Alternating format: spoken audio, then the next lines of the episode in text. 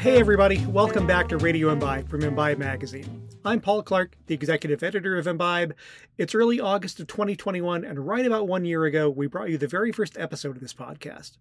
What started as a quarantine project in those weird early months of the pandemic has continued through the dark winter and into a spring and summer that's looked a lot more promising, if not without its own set of challenges. And as this year has passed, we've kept coming back to you every other week with a fresh episode exploring some of the topics we bring you in each issue of the magazine, as well as some interesting byways along the way. Have you been with us since the beginning? Have you joined us more recently? Is this your very first episode? And are there things you've enjoyed or not, or hope that we get around to? However long you've been listening to the podcast, we'd love to hear your thoughts and input. You can send those directly to me via email at paul at imbibemagazine.com. I'd appreciate any feedback or suggestions that you might have. But first, today we're drinking coffee, and not just any coffee. Today we're drinking Vietnamese coffee and Vietnamese coffee drinks with Yenvy Pham from Hello Em here in Seattle. If you've checked out our July August issue, then you've seen the feature from Dan Dao in those pages, exploring how Vietnamese cafes and coffee drinks are appearing in cities across the country. Dan spoke with the team behind Hello Em for that issue, and for this episode, I headed down to Little Saigon here in Seattle and sat down with co owner Yenvy Pham as she walked me through what we're talking about when we talk about Vietnamese coffee and tasted me through a number of drinks they make at Hello Em.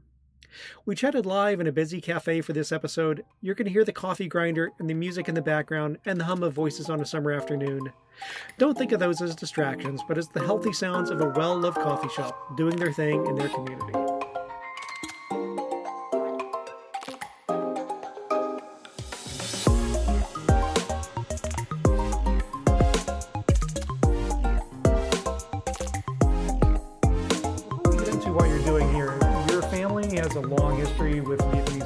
Culture here in Seattle.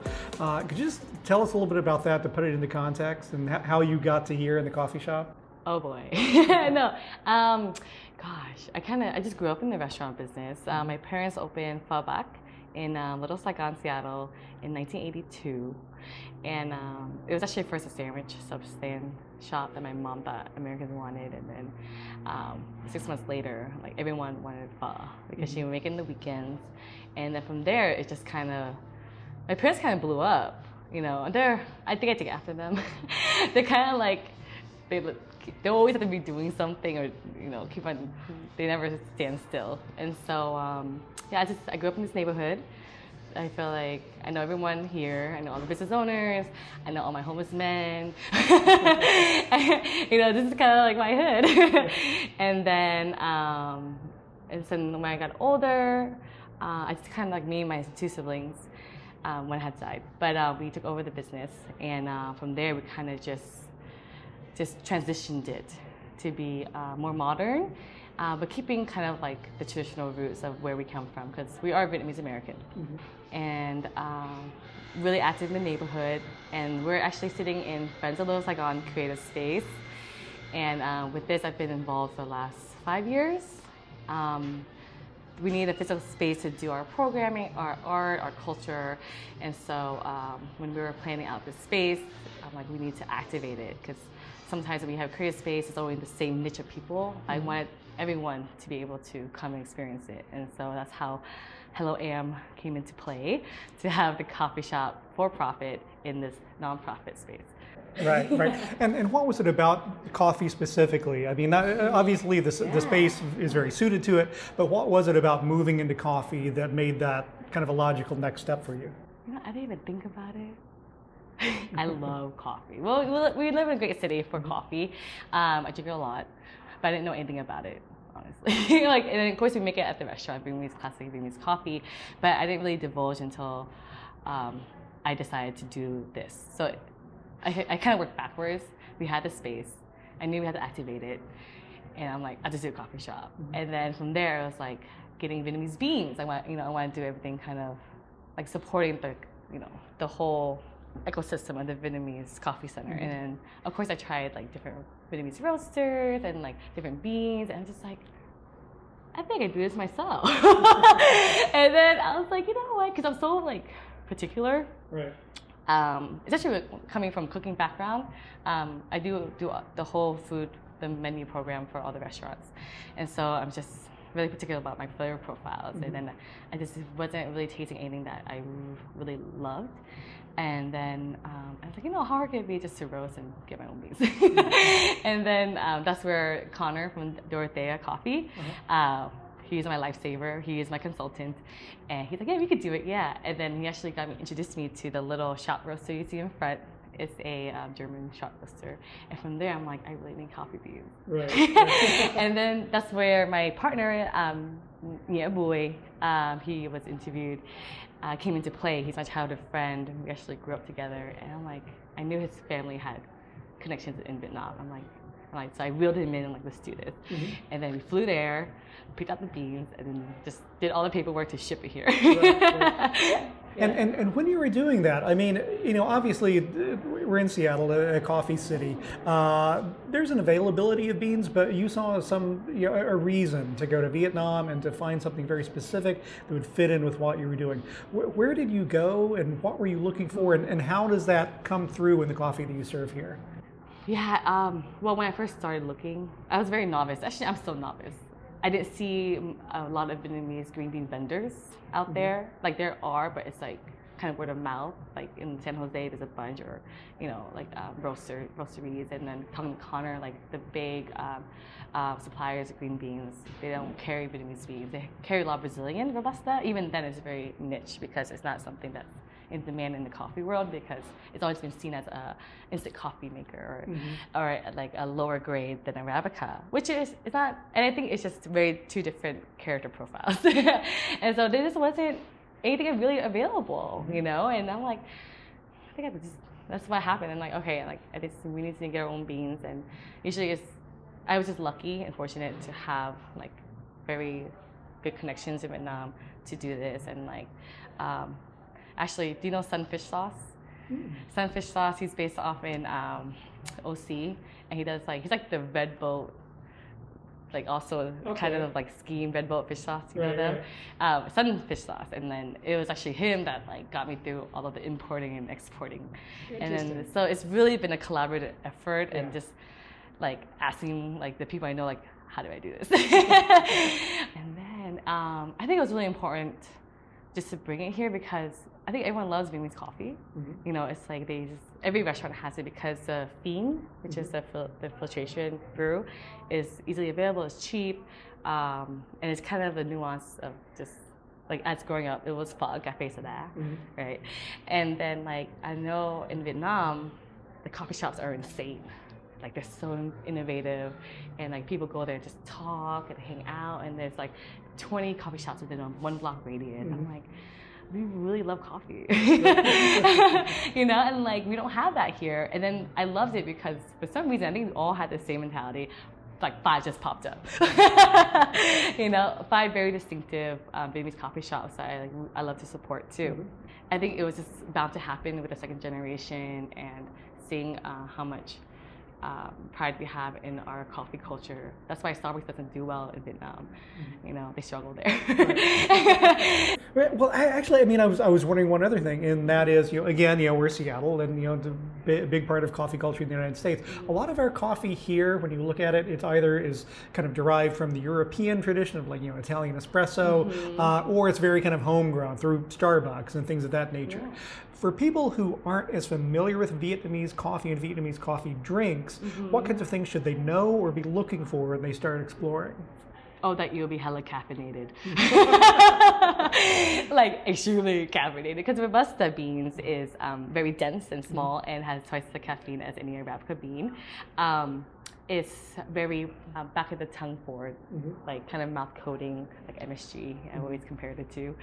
Um, it's full bodied and it's best uh, with condensed milk because it gives that creaminess and um, it's just a completely different flavor profile than um, Arabica beans. Mm-hmm.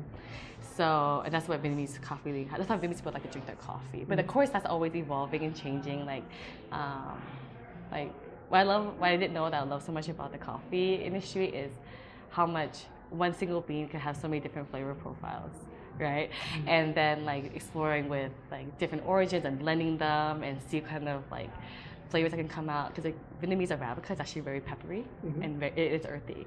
And I'm like, okay, so the high berry of the Ethiopian to the, like the caramelization of like the Oaxacan bean, like how can this marry together beautifully? and then uh, it's just been so much fun. And Yeah. so, um, I, like for those that aren't aware of Vietnamese coffee, it's just they like it very strong, and then they like it that, that, that sweet undertone and that mouth coatingness, mm-hmm. and they always want it cold.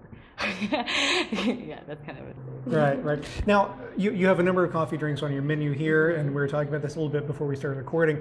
But you know, you kind of go in a couple of different directions. You have some things that are very traditional in terms of you know Vietnamese coffee drinks, but then other things that are very kind of innovative and creative that you guys do yourselves. Mm-hmm. Let's let's try a couple of the traditional ones that which you, which you've made up for me here. What start me off here with which one of these should we taste first on the traditional side? Of course, the classic cafe soda, which is our take of the um, Vietnamese uh, filtered phin. We actually pull espresso for it.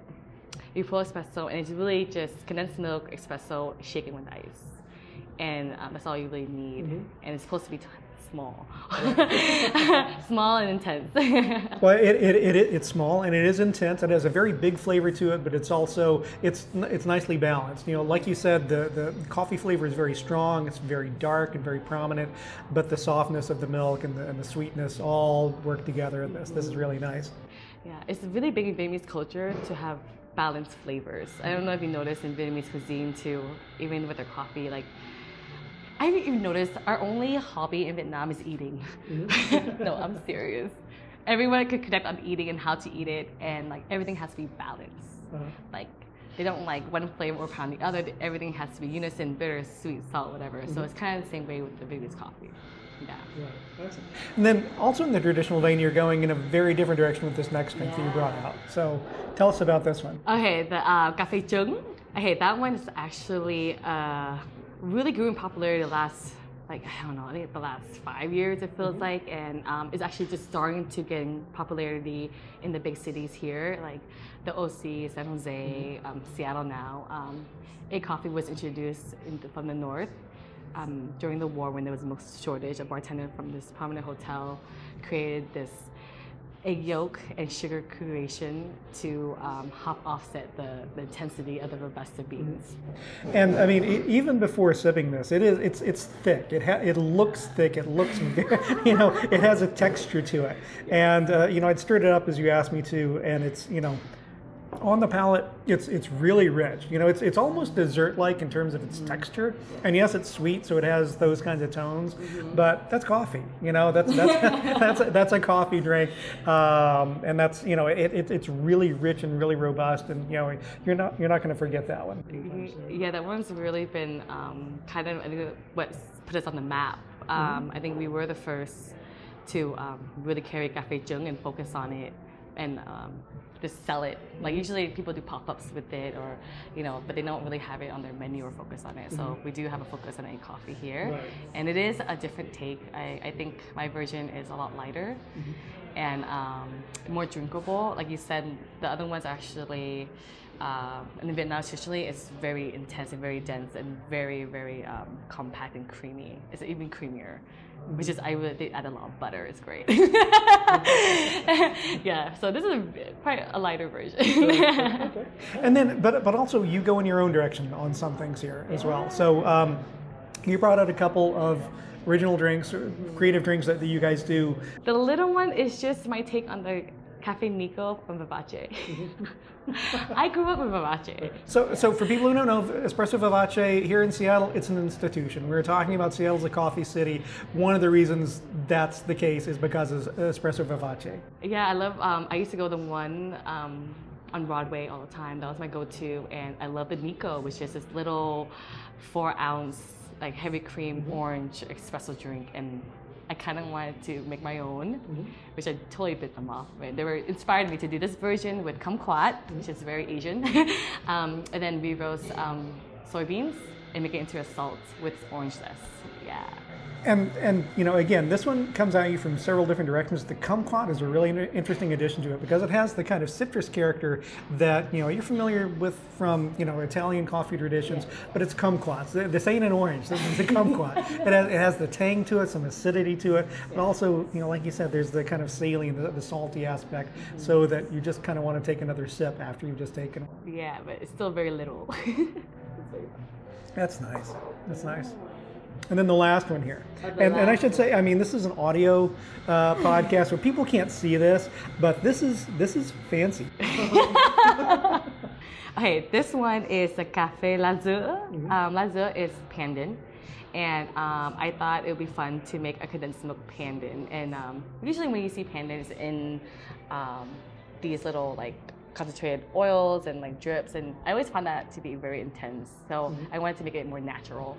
So I actually dehydrate pandan and then I um, just pulverize it mm-hmm. and then mix it with condensed milk to make this coffee. And then on top is um, the egg whites of, of the cafe chung basically. Mm-hmm. It's egg whites with condensed milk whipped up to be light and foamy, um, sprinkled with soybean sea salt and coconut chips.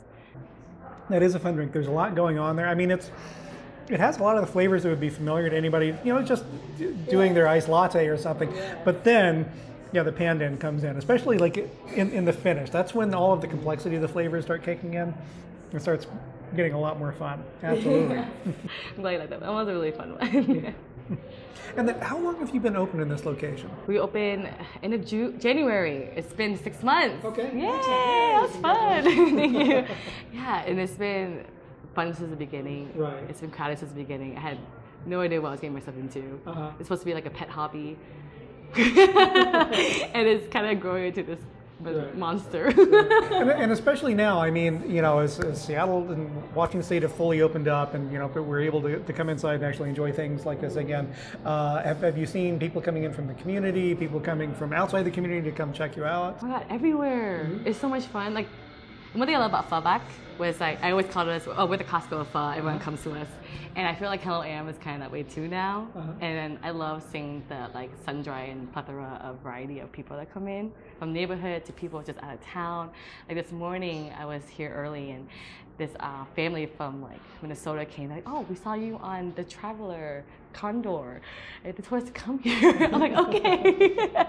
and so it's, it's been really well received and like I just didn't think about how mm-hmm. great it's gonna go and how great it's gonna be for the nonprofit too, mm-hmm. the, the the partnership and like how we're gonna grow from here. So mm-hmm. it's gonna be fun. Well, you started off by mentioning that when, when we first started talking uh, about how we are in a space along with a nonprofit, mm-hmm. and we are here right in the middle of, of Little Saigon in Seattle. So how does this fit in with the larger community, and, and what's what's kind of the connection and the purpose here? I think the purpose is just I think it's identity, mm-hmm. right? It's um, the Vietnamese American identity here. Um, for me, it's like I have such strong feelings, a strong tie to it that I don't want to see it like fade away. Like I hate to say it, but like, like Portland Chinatown. Mm-hmm. I hate to say it, but I want my community back. I want to have a place for them to come and and learn and experience and um, have my other like I'm, I'm a serial entrepreneur mm-hmm. and have my other entrepreneur friends come in and open something and try to like just revitalize it. You know, we're not gentrifying, mm-hmm. but um, it's just like taking a part of something that uh, we grew up with and um, like fighting the uphill battle with it. Mm-hmm. But it's been really fun. Yumi, thank you so much for taking the time to go through all of this and for making me all these wonderful drinks and for uh, spending part of this afternoon with me. Yeah, of course. Thanks for having me. It was so much fun.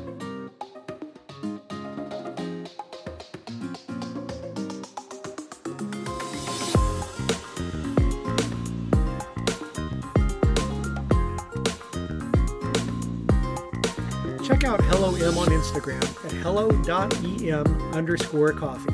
Follow the link in this episode's notes to get you there. And that's it for our first anniversary episode. Thanks for joining us this week, or this year, or however long you've been with us. Be sure to subscribe to Radio Imbibe on your favorite podcast app to keep up with future episodes, and check us out on Instagram, Facebook, Twitter, and Pinterest for all your day to day needs. We've got recipes and articles and lots more for you online at imbibemagazine.com. And if you're not already a subscriber to the print and or digital issues of Imbibe, let's change that. Just follow the link in this episode's notes and it will help you out. I'm Paul Clark. This is Radio Imbibe. Catch you next time.